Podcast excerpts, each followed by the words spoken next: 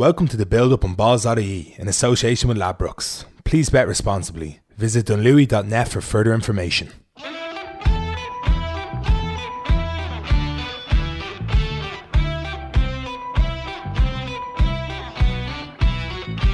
Hello and welcome to the build-up podcast here on Balls.ie in association with Ladbrokes, where every week we get you hyped for the sporting weekend ahead, and thank God we have a sporting weekend ahead. Once again, there's life back in our sporting lives anyway. It's me, Mick McCarthy, here alongside Donny Mahoney this week. Mark Farrelly, who you're used to hearing his dulcet tones at this stage, is on holidays this week.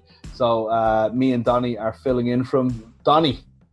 Are you still pumped that we're a week into English football anyway returning, and you know there's rumours of GA is on the horizon. The pitches are open.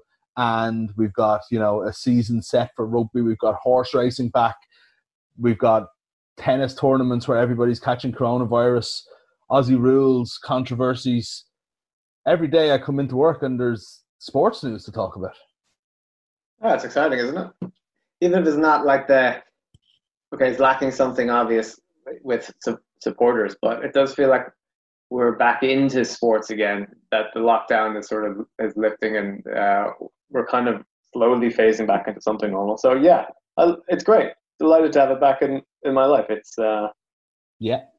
something, you know. It is something. We'll talk to Kevin Doyle, like we always do on the show, about his take on what the Premier League return has meant to him and how he's found it so far. In just a few minutes, we'll talk to him about what's going to happen the rest of this week and, of course, at the weekend when we've got the return of the FA Cup, hilariously.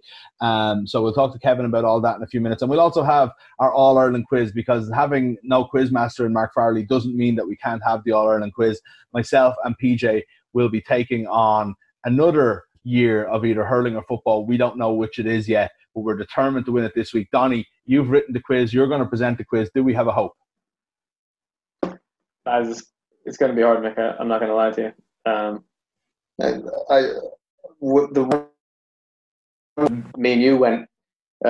We joined forces to take on Mark and go for the All Ireland. I thought it was brutally hard, and when I stepped into that quizmaster role, I felt like that was the standard that you guys were expecting. So just be ready for a tough quiz. So it's not a week off from without the, you know, you're like the substitute teacher that comes in and tries to be a hard ass. Yeah. Yeah. Exactly. That's what I thought you needed. Fair enough. We'll see. I'm still confident. I don't think you can. I still think we can do it.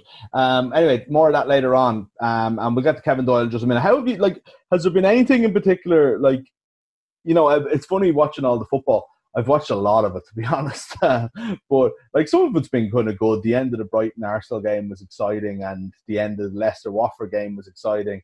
But there's other stuff, it's just that lack of crowds. We'll talk to Kevin about it, but it's obviously so striking. But I found other stuff as well, lads clearly with no pre-season behind them trying to come in at full pace and just looking a little bit off. And I think last night's game between Spurs and West Ham for me was the biggest one for that, because Harry Kane, he finally got his goal. It was a burst through the middle and, just kept up the pace and slotted it home lovely. But he had a chance about 5 minutes before where he ran from, it was on the counter-attack from a West Ham corner, and Kane burst from halfway of his own half right down the middle. And by the time he got to the ball, he just whacked it wide. He was so tired, and it was similar enough for his goal. But the way he's running now, he's sprinting with this really straight back and his arms moving. He looks like an Olympic sprinter, and you're just I don't know what it is about him. It just looks like he's not 100% himself quite yet, but he's just giving it everything he has. And it's such a sign that these lads aren't the usual amazing physical specimens that we're used to seeing. They just can't possibly be. They had no real way of training. And then also you add to that, they all either have no hair, their hair is either too long, or they've had homemade awful haircuts. Jack Grealish being the highlight of everybody's, so far. Grealish's hair, which is never the best anyway, let's face it, has definitely been has had the worst lockdown of all Premier League hairstyles.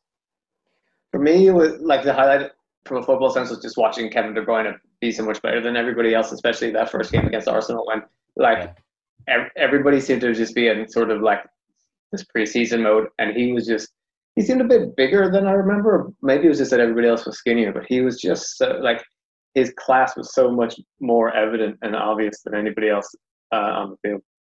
And then I kind of didn't realize how much I missed Martin Tyler. And when he, like, especially for that City Arsenal game, he was so amped up. Like, it was just really just, you could tell how much he had missed doing commentary and how much he had, what he had been deprived of. Yeah. And he, you know, he really was trying to make up for this lack of atmosphere, and it kind of worked in a way. It was, I don't know, when he did that first and this live thing, it was really, you know, it got the sort of heart pounding, you know. I started listening without the sound.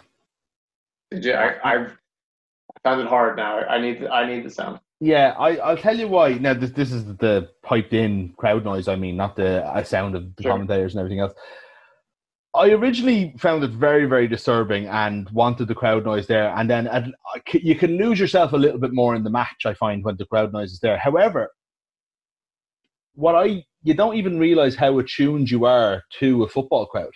That when it's on, you forget about it, you're watching the game, but a chance happens, or somebody makes a mistake, or somebody, Kasper Schmeichel last night, like, kicked the ball out under no pressure out for a throw with a really bad pass. And it's just very, very small thing like that you just know what a crowd sounds like when that happens.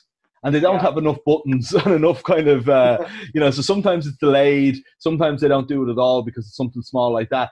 And it takes me out of the moment so much. Whereas if now I just turn off the sound and I'll watch the game without it, and it's really weird and it sounds like it's just like some sort of like under-20s tournament of teams that didn't qualify for a major tournament in the summer or something, you know. But at the same time, at least it's real and you kind of aren't waiting for something that doesn't happen.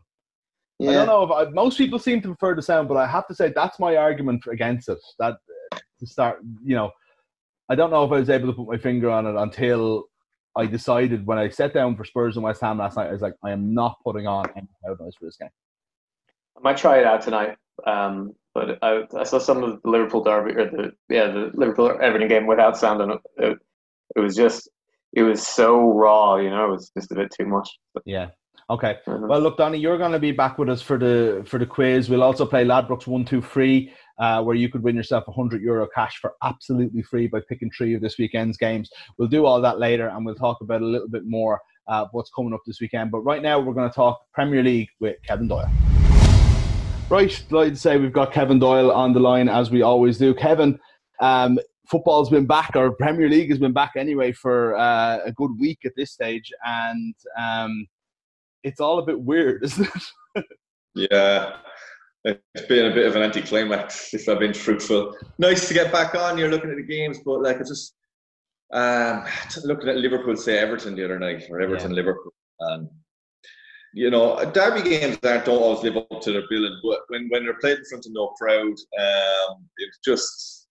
you're just expecting a bit more. You should know, it's a pre-season, so I feel to it. Players are only back. I want to give them the benefit of the doubt, give them a few weeks, but it just highlights even more, going back to another issue, sort of the whole VAR thing, that's taken drama out of the game. Now having no crowd there, it just becomes very, very sanitised.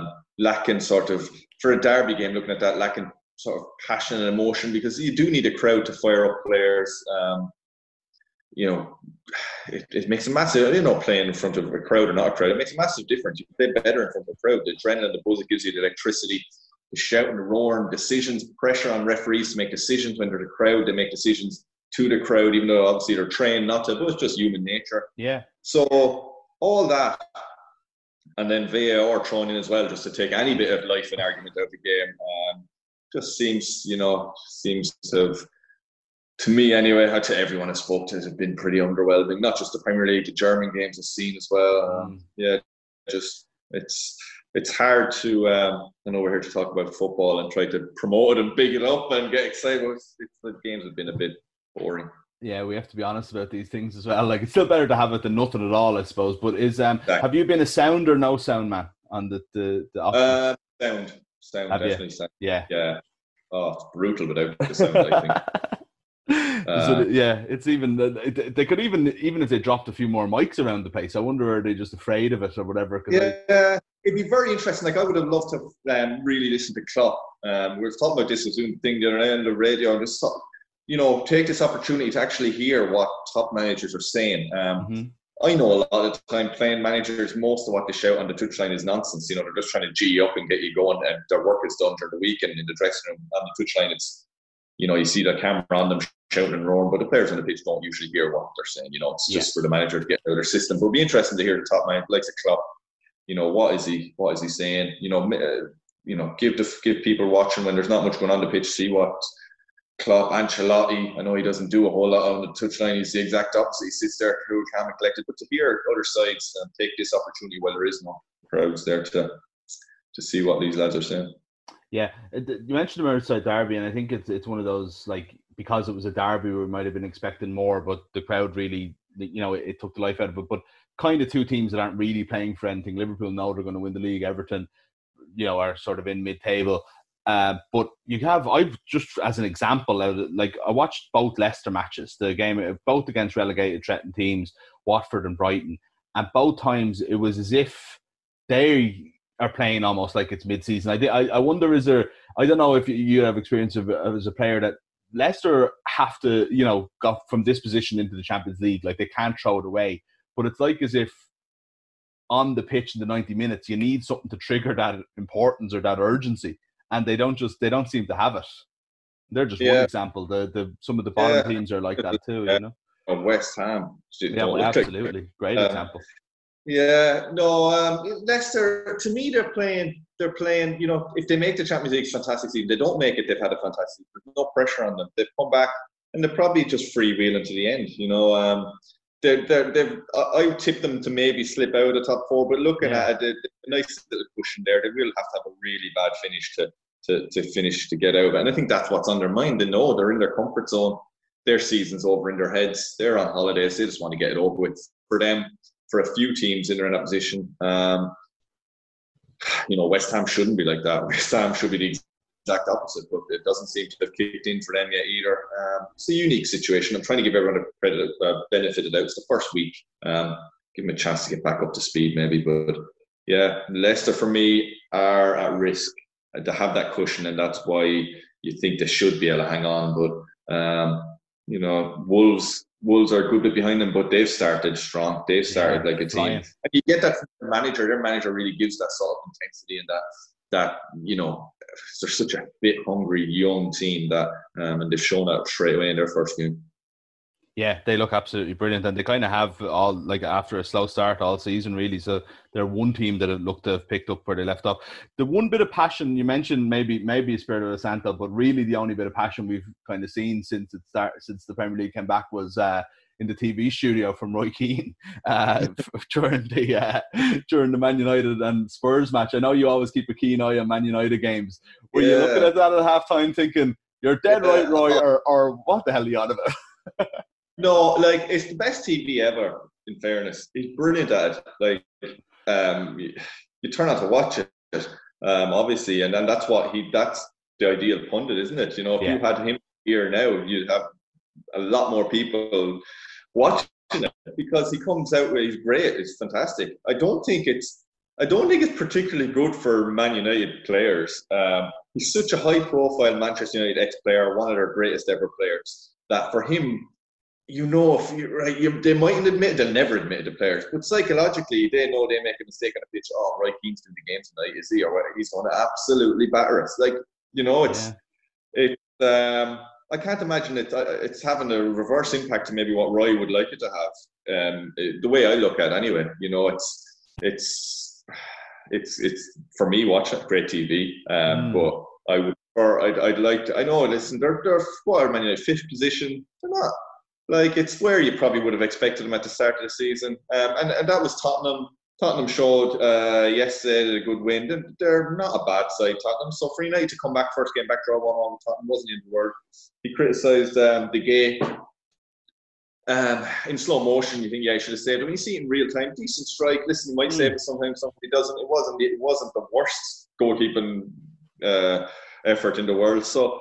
and it was their first game back. So I think in that situation, he was over the top on them, but I wouldn't stop him doing it. If I was any TV company, I'd be desperate to have them on and have him be the one analysing, because you definitely he's the best at it, and he doesn't go into, you know, acres of detail or anything. It's very to the point, and it's enjoyable to watch. You mentioned the United players might be saying, "Oh, Keane's in the studio tonight." They might or might not, but might or might not. From your experience, would that have ever come up? Like I think we've talked a little bit before about the RT panel when you would have been playing for Ireland, but even in club, like, would you be like, if there was a big game, if you're on telly, would that be even forget about the pundits? Would there be? Geez, we're on Super Sunday this week. Is there a different feel in the dressing room? No, maybe in my first year, maybe in England, I don't know. But then, after you're on so many games, like there's non-stop. Some country or somewhere is showing the game, you mightn't even know about it. So you're on all the time, and Sky now every day, like you'll be on Sunday, or on Saturday, or on Monday night, Friday night, whatever it might be. So. No, so many games on TV that you soon get over that. But the Roy Keane one is a unique one because he's such a Manchester United legend. I don't know too many. I'm trying to think of top clubs in the world who would have someone of his stature from that club. It's true, yeah. Who is this critical a pundit or as big a pundit? I don't think there is. I can't, off the top of my head, I can't think. Like, you think of legends at different clubs. None of them are like Roy is. No. None of them, like Thierry Henry might go on and for an Arsenal game, but he's not going to come out with that kind of stuff. Like, yeah. Exactly. No one, Zinedine Zidane at Real Madrid, if he was a pundit, I can't imagine him. I'm trying to think of top players here off the top of my head. I can't think of him even. If Messi retires and talks about Barcelona, I can't see him saying to go on. No one. You rise unique. So that's what I'm saying is it's a unique situation. He was the club captain in their most successful ever era and one of the most successful ever players. So for him to be so critical a lot, and he's reason to be critical a lot. There haven't been performances of where they have in the past, but I just think it might be having more of a negative than positive effect. But again, it's great TV. So definitely, yeah, I think there was definitely a sense of just like laughing and not worrying about whether he was right or wrong with it. Looking ahead then, there's obviously just a lot of games. There's a lot of them tonight. Like Liverpool could obviously take a huge step towards securing the title, but tomorrow night I think is probably the one that everybody's kind of looking forward to in some way, if you are looking forward to games at the moment, with Chelsea and Man City before there's a kind of a little break for the FA Cup. But Chelsea have actually started, like, they dominated Villa. They were very unlucky to only win 2-1, I suppose, is the way it was. But City definitely, like, I mean, their performance so far has looked kind of electric. It's like, where's this team been all season? Maybe a little bit, it kind of almost make you worry for next season if you start thinking of it that way, like, I know, yeah, and you're talking about whether Pep will be there or not. I said they'd probably be Burnley 3 or 4-0. Was it 5-0 in the end? Yeah, 5, yeah. Yeah, it started well. It's too late. But next season, you say, well, it just shows what squad, what top team they have, and what a good job Liverpool have done. Because I know Man City haven't been as on fire, but still Liverpool are 20 points clear. Amazing. Yeah, it is. I was again in an interview the other day. People were saying that has Klopp been found out? And I say, hey, you know about it. He's basically just won the league. He won the Champions League last year.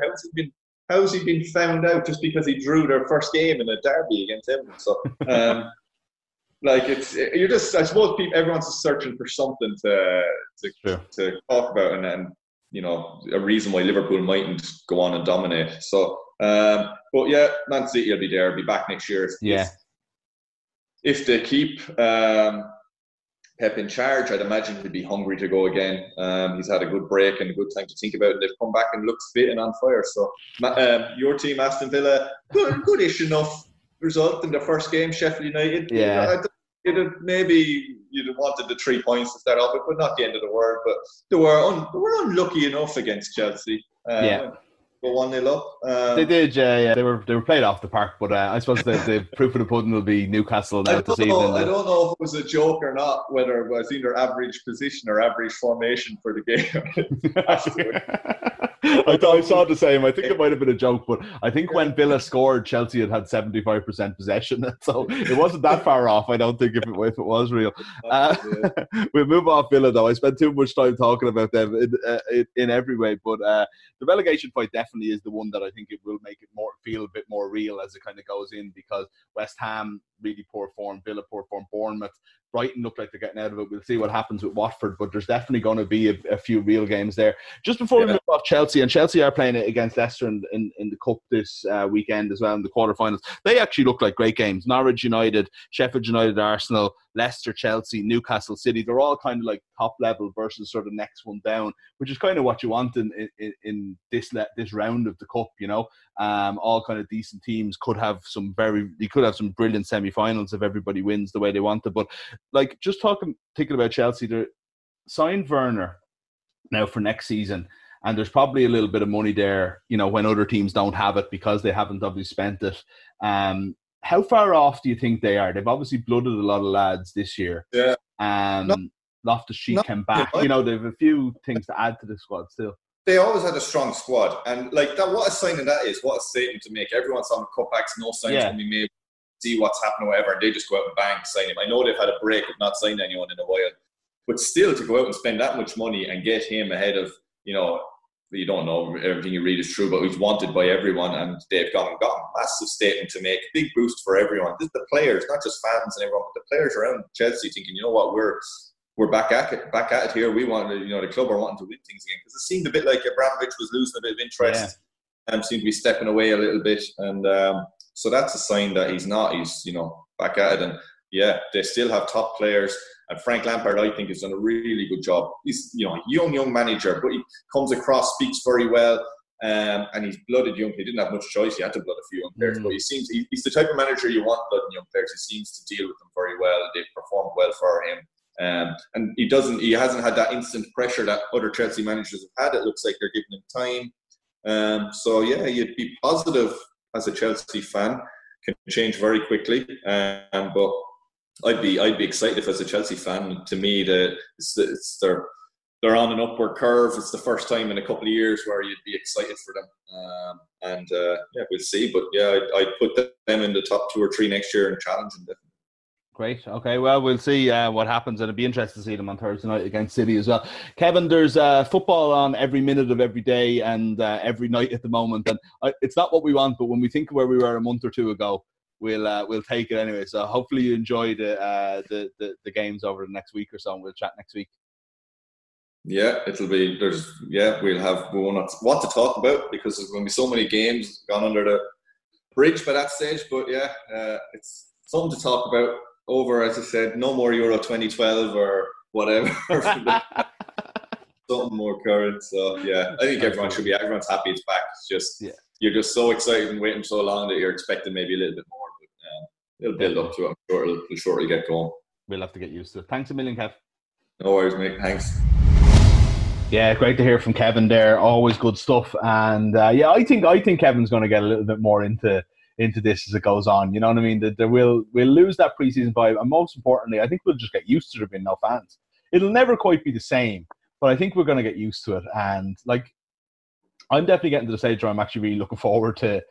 There's football on basically every day at the moment. Sure. I'm not sick of it yet, you know. I don't know how you feel, Donny. The best thing is when Liverpool just win the league and we can move on, and then like, I think we just need to figure out what the sort of subplots will be. That'll just kind of keep us going. Whether, I guess, is who's going to get into the Champions League or who's going to get relegated. Yeah, exactly. That's once that all.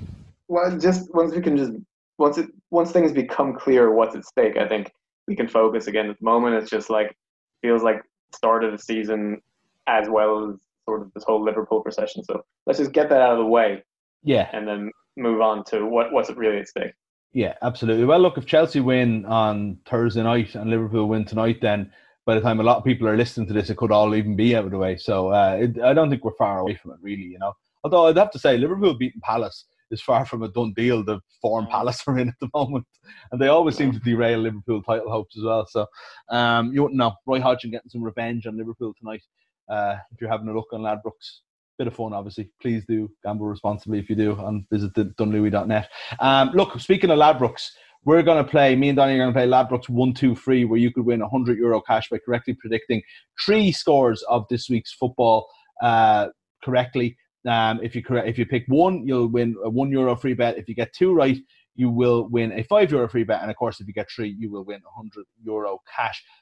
Donny, for the first time since the season resumed, one of the Balls.ie team got a €1 free bet for correctly predicting one score correct last week, and that was moi. I correctly predicted that my my beloved Aston Villa would be beaten 2-1 by Chelsea, and that was me showing a little bit of faith in Villa that they probably didn't deserve. I think Mark went for 3-0, but that was the correct score. I actually had a really good week. I was right with the three predictions, but obviously the score right was only right in one. It just shows you I'm getting a feel for this league. I think my 100 quid is, if not this week, then next week. But this week isn't the league. This week is the FA Cup, which is feels like randomly back all of a sudden.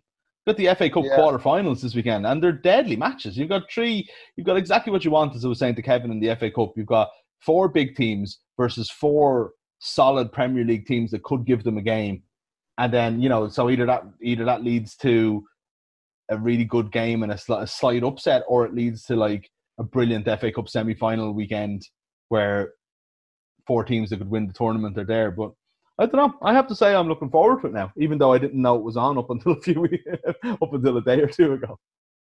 It's definitely the competition that I think slipped everybody's mind.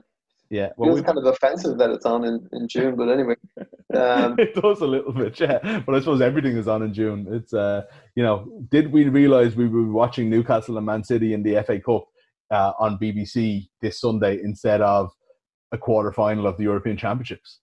It's definitely, you look at Sheffield, Leicester, and Newcastle all at home, and you wonder how much different these games might be if there were fans at them. Yeah, and Norwich at home to United as well. There's something about that fixture for me.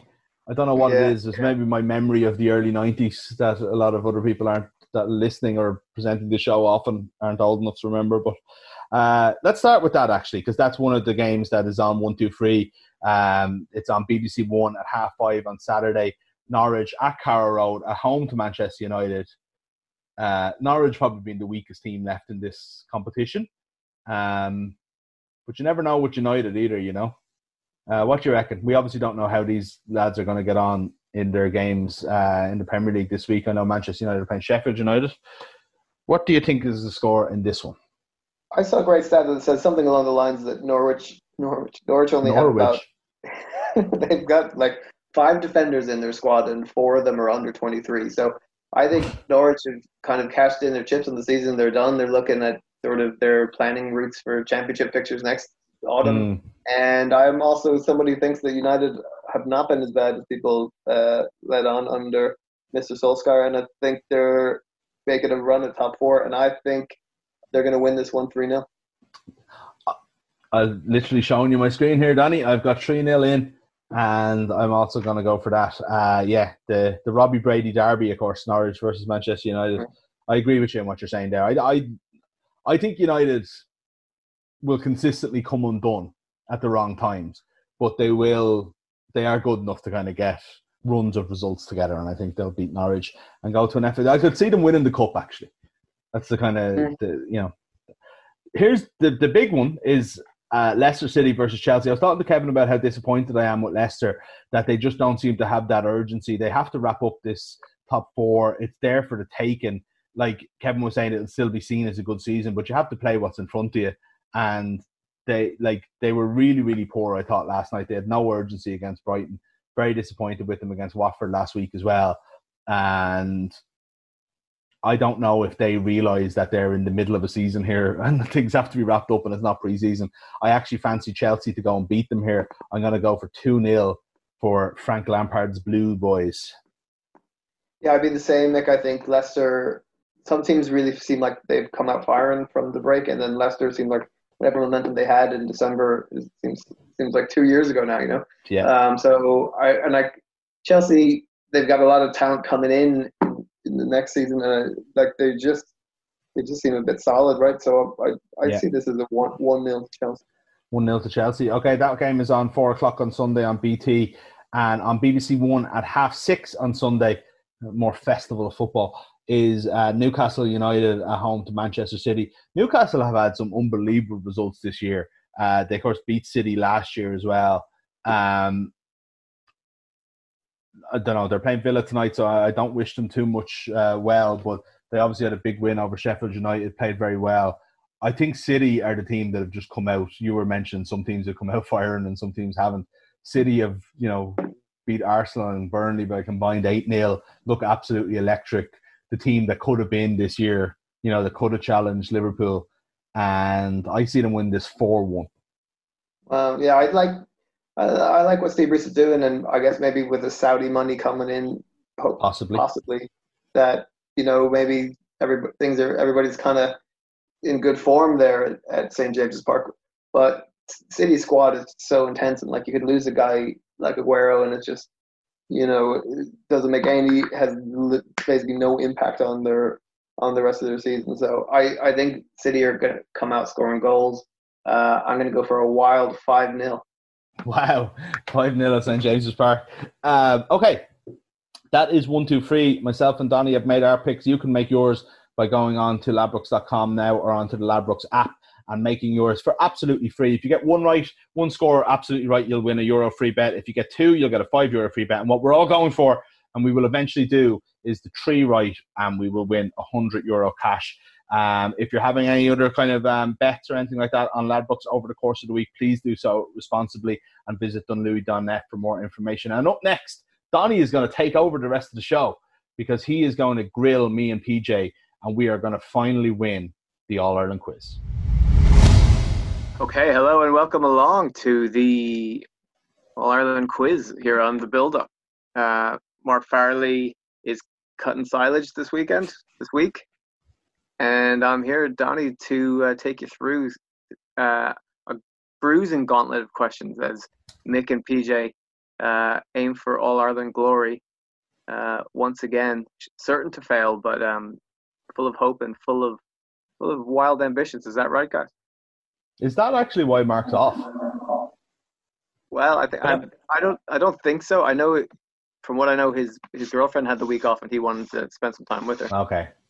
So he's not in training for Kilkenny's intermediate championship bid or whatever level they're at this year. They're up to. I feel like whatever he's doing, silage is a big part of it. So. We are very confident, Donny. We've talked about this. We've regrouped over the last week, and we've we know where we went wrong. To be honest, we forgot the psychological battle that this game is last week, and went with.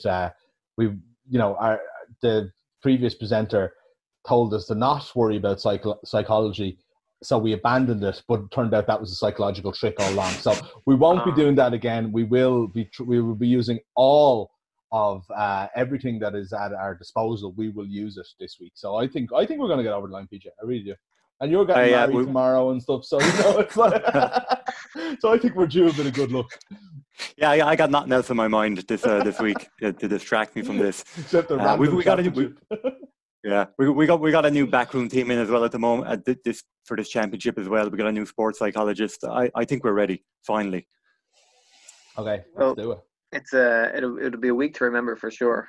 If you could win the All Ireland and get married in the same week, that would be something else. I've got some news for you guys. Well, you're at it. I think you're at a bit of an advantage because it's a hurling year that we're going to be doing this week. So I think that probably stands to you, Mick, a bit. And it's a hurling year that I think it's a hurling year I think a lot of people will remember a bit because it's this week we're going to be going through the 2009 hurling championship. God, I vaguely remember being a pretty good final that year, and that's about it. Memorable year. Like, it's funny you say we're at an advantage. Our history has been much better at football because the hurling championships like this one tend to run into each other and ultimately end with a Kilkenny and Tip final. Yeah. It's really hard to distinguish them from other years, you know. But look, we'll give it a go anyway. As I think I said before, Kilkenny is one big All-Ireland mush for me. Jesus, 2009, lads. This is going to be hard. I don't remember anything about this. Okay. Well, hopefully we'll rekindle some memories here along the way. So, we're going to start with the provincial quarterfinal. Okay. 2009. 2009. It marked Galway's first year playing in the Leinster Championship. Which county did the tribesmen humble with a 5-29 to 17 points win in their first ever Leinster quarterfinal in Portlaoise?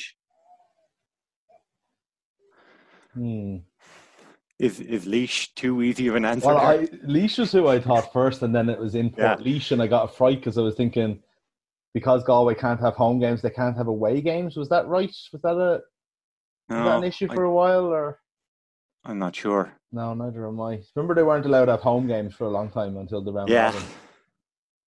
Yeah. I've many memories of Laois and Galway meeting early on in the Leinster Championship. So do I. Back when it was still like a knockout. The other options being Offaly, Wexford, I suppose. I don't think Wexford were hammered that much. What was the scoreline again, Donny? Dublin, I don't think so. 5-29 to 17 points. 5-29 to 17. Westmead being another possibility. Right. I think Laois. Laois seems like... A preliminary round would be home and away as well, wouldn't it? It wouldn't be in neutral venue, like. Yeah. Yeah. Or a quarterfinal. Well, Laois, it was my first instinct. So, yeah. I think Laois. Okay. Well, that's you're off the mark. Well, Laois is the answer. Laois is... Galway 5-29, Laois 17 points. 2009. Very memorable game, I'm sure, for all. Okay, we're on to the next question. It's another provincial quarterfinal somehow. You have to play two of them this year. In the 2009 Munster quarterfinal between Cork and Tipperary, Isaki Halpin made his championship debut. But what number did he wear? Ah, Jesus. This was Cork and Tip.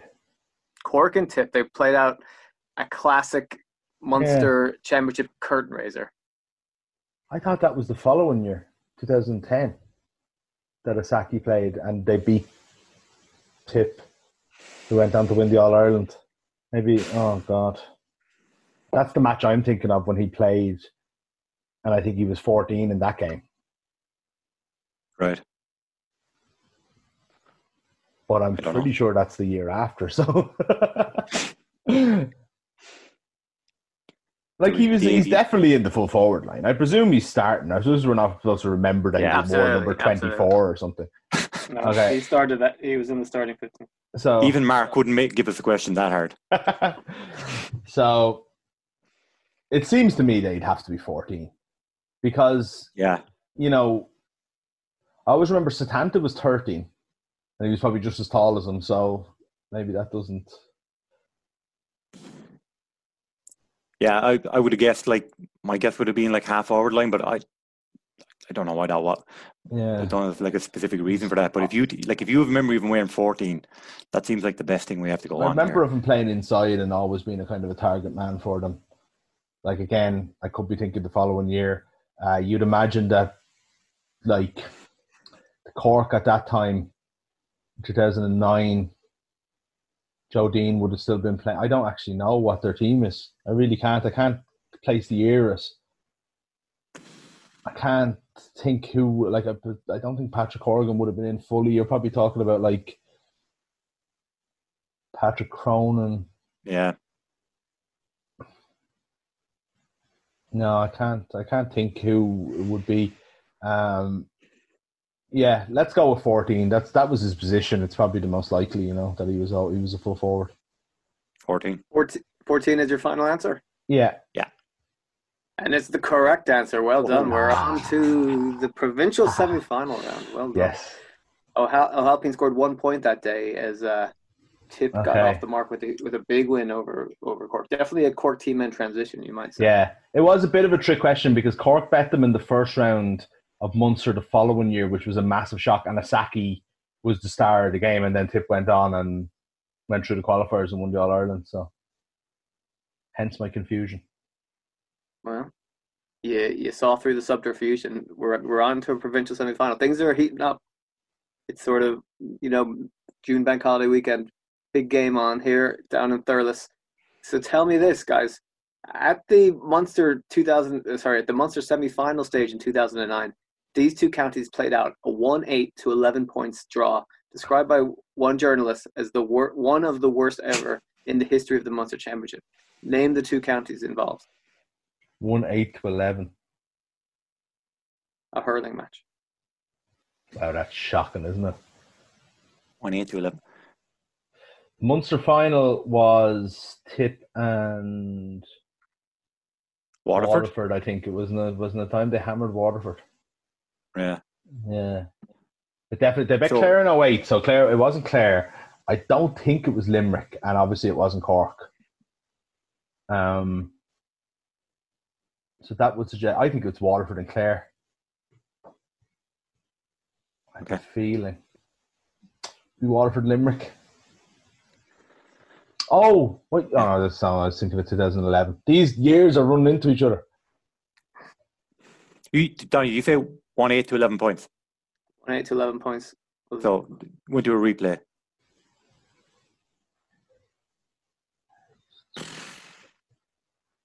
If you think Limerick and Lermick. I think Waterford are definitely involved. It's Waterford and someone. Sorry, Waterford and Clare, not Limerick and Clare. This Davy Fitz era in Waterford as well, wasn't it? Yeah. And they won the replay against whoever it was. I think maybe Waterford and Limerick is now what I'm thinking. Not that I remember the game or anything. What has led to that change in your mind? I feel like I'd remember Davy Fitz. Right, okay. Waterford going against Clare in a replay. I feel like I would. It's not a guarantee that I would, though. This is a Clare era that wasn't the strongest. They, I think Tony Considine was the manager. They went on to win the Under-21 All-Ireland that year, and it was kind of the start of... Right, okay, yeah. But at the time, it was probably the weakest ever. I think they might have lost to Waterford in the first round, well beaten, which would leave Limerick as the leftover team. Oh... No, actually, sorry, you just said that Waterford and or Tip and so Donny just told us that Tip and Cork was the first round in Munster. So the other two were semi-finals. So did Tip beat Limerick and Waterford beat Clare? What's your instinct? I'm moving back to Clare now, I have to say. I don't really have an instinct. I mean, it's okay. I can't remember this year. Like what happened in Munster that year? I'm almost positive. Like I'm definitely positive the Tip weren't involved, right? So it wasn't their semi-final. Almost like I'm nearly 99% sure it wasn't Limerick versus Clare, which means that Waterford against either Limerick or Clare is the answer. Okay. And you think you'd remember Clare like going up against Davy? I do, but I also feel like Clare were so bad I could see them in a 1-8 to 11 game back then. These are shut-down matches. They were horrible to watch for about 3 years. Let's go with Waterford-Clare. It was the first thing that came into my head. Okay, Waterford-Clare. That's your final answer? Yeah. God, this is the longest one. Donny, we're on a podcast here. Well, your powers of deduction were very, very good, the way you worked through the problem. And then I got the 50-50 choice wrong. You were at the fork in the road and you chose the wrong side of the road because it was Waterford against Limerick. Okay. All right, sure, look. These things happen. We get back in the qualifiers. I guess Limerick beat Clare. Maybe. I shouldn't have probably known that, but anyway. Don't know what happened to Clare that year. We take a little bit Tip to get on the main road here. The other semi-final. That's right. Yeah. Right. Yeah. Okay. Well, yeah. As I said, let's bring us to that Bohoreen that PJ talks about. Okay, so we're at the qualifiers now. One chance to salvage the summer. Here's your question: which defeated provincial finalist of 2008 was relegated to the Christy Ring Cup in 2009 after losing a relegation playoff? I might just add that they never were actually relegated. They GA decided to scrap this this relegation plan. Two counties were being relegated this year. They both lost. Two counties lost sort of relegation playoffs. One of them was the provincial finalist the previous year. Who was that county? Okay, so like. Dare I ask, was it a real province? It was Leinster and Munster, was it? Like, it wasn't Antrim. Yeah. No, it wasn't Antrim. No. Yeah. Well, Antrim was one of the other. Antrim was one of the other teams that was relegated, but that's not. It wasn't like they won. No, it was one of the Leinster or Munster finalists from the previous year. Yeah. So the Munster final. They were nearly relegated to Christy Ring then this year. Exactly. And they changed. For 2010. They changed the rules. Exactly. So, Tip and Clare was the Munster final in 08. Okay. For sure. I'm trying to remember who the Leinster final was based on. So Kilkenny obviously won it in the 2008 championship. They went on to beat Waterford, bet Limerick in one semi-final. Who had Limerick beaten in the quarter? Offaly, I think. Okay. And I think it would be Offaly that were. You think Offaly would Offaly have made a Leinster final that late? I mean, they might have only had to beat Wexford. It could be Clare. Like, I don't remember us ever getting a reprieve from not being in the championship. I really don't. So, okay.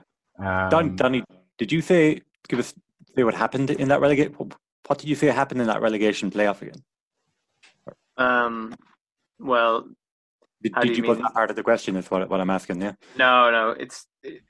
I guess the question is which team who lost the provincial championship the year before lost a relegation playoff in 2009.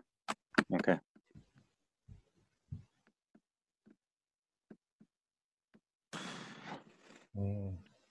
Were Wexford in the 08?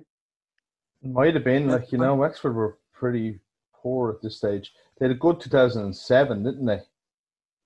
Yeah. So reaching a didn't they get they got the Leinster final in 07, didn't they? Yeah, they got to an All Ireland semi final in 07. I think they lost to Kilkenny, and then lost to them again in the All Ireland semi final. And I think they beaten Tip in the quarters. I think Wexford might have got the two. I think Wexford might have got the two Leinsters in a row around that time. But they slipped off that bad in 09. I think you're right. I don't think Offaly have been in a Leinster final that recently, have they? I think they were in the 04 final. Yeah. I think they were in the 04 final to Wexford after Wexford at Kilkenny, and I don't think they've been there since. What?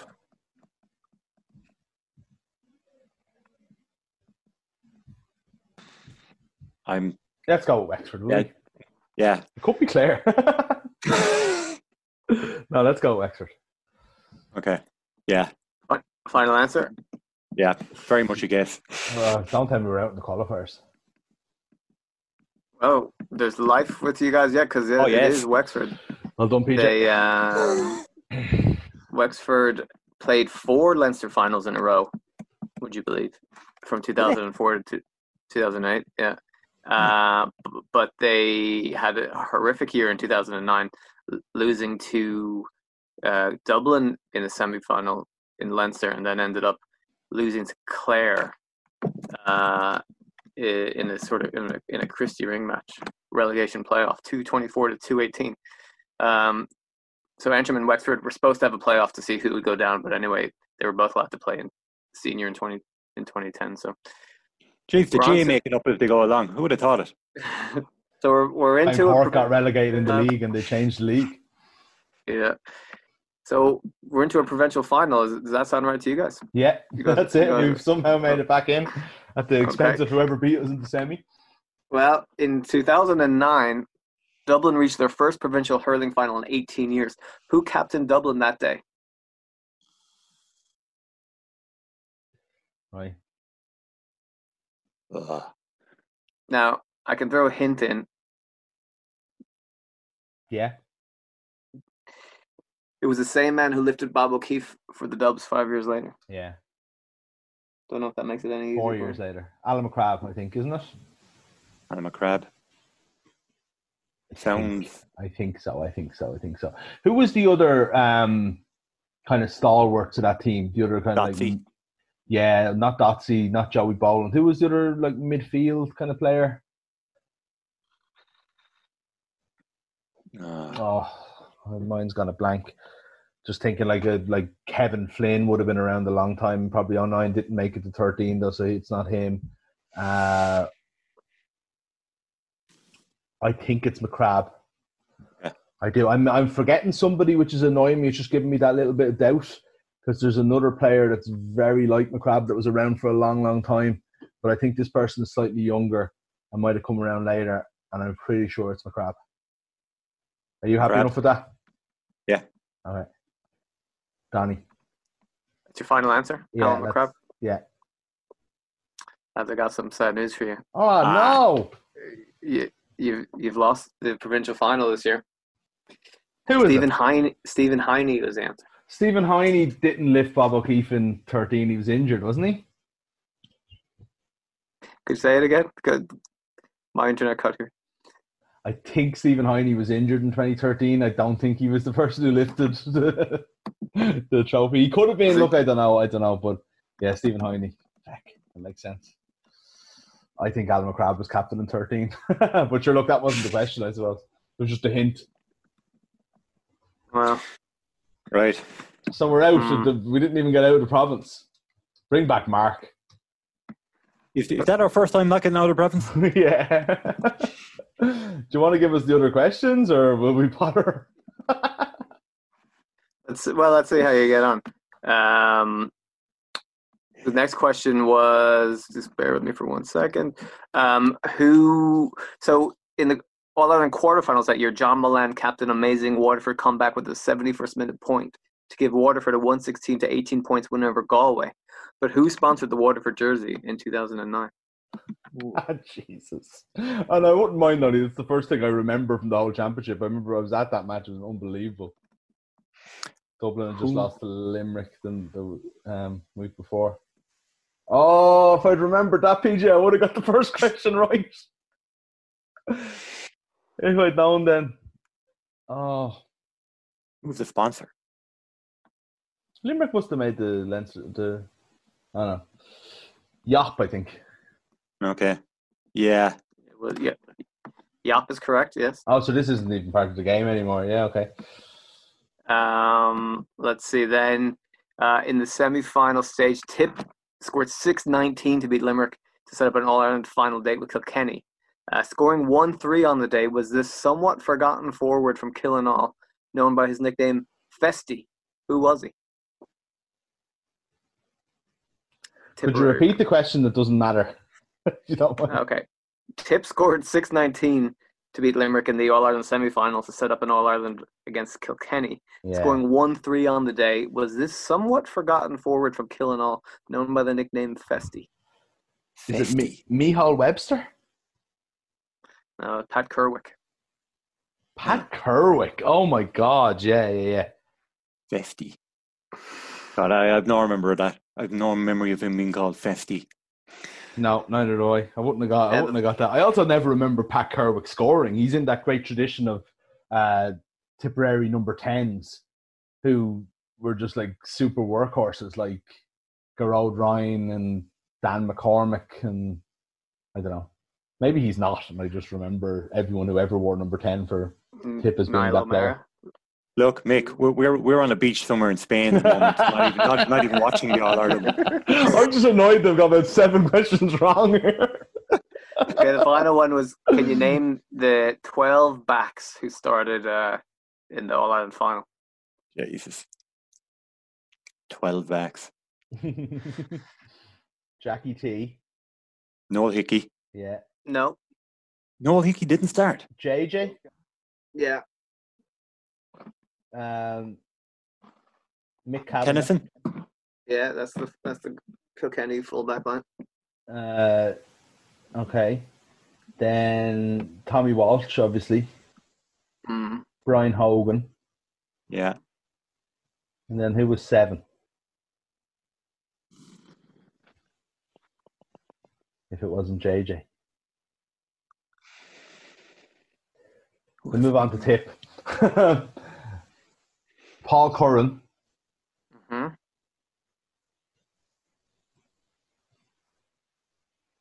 God, I have no memory of that. God, I don't know. Oh, Paddy Maher was fullback. That's right. Declan Fanning, Conor O'Matney. Mm-hmm. So you need two more. Two more Tip and one Kilkenny. Exactly.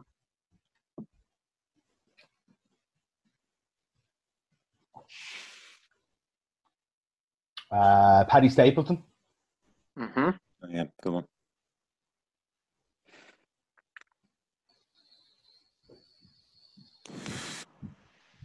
No. Hardly Eamon Cork when he wasn't still around, was he?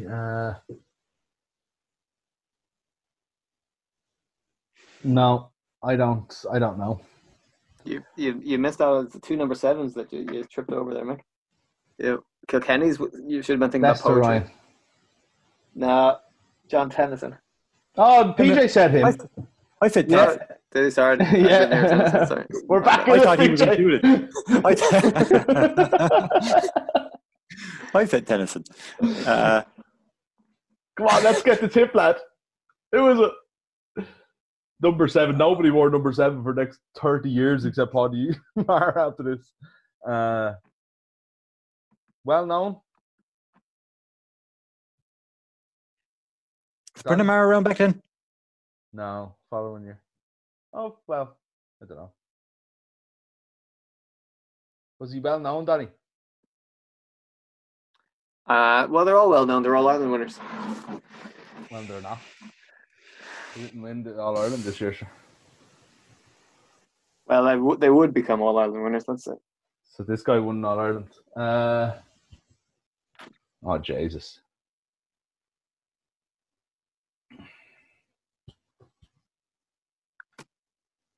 Maybe it is. Maybe it is Brendan Maher. He was midfield the next year with Shane McGrath, but James Woodlock was in 09. Mm. Benny Dunn? I don't know. So it doesn't matter anyway. Tell us. Yeah, it's Brendan Maher, you're right. So there you go. There we go. So the first 12 lads we set. Basically. Well, yeah, basically. It's a fair play. You lost again, but you still have the All-Ireland pedigree in you. It's just you have to put a run of games together. Yeah, even if people are always talking about how we can do it. Even if I remember the Dublin player that I forgot who was the captain, I think, in 13. He definitely was in 11 when they won the league. Wasn't, in fact, Alan McCrabb anyway. It was Johnny McCaffrey. Yeah, it was McCaffrey. I checked that subsequently. I realised that hint might have thrown you. And he was the person that I knew I couldn't remember. Okay. Right, okay. Well, there you go. So we were beaten fair and square and really, really badly. PJ, go on your honeymoon and bring a few books on the history of GAA Championship first round. Yeah. I'm going to read Hurling the Revolution here for the fourth time today.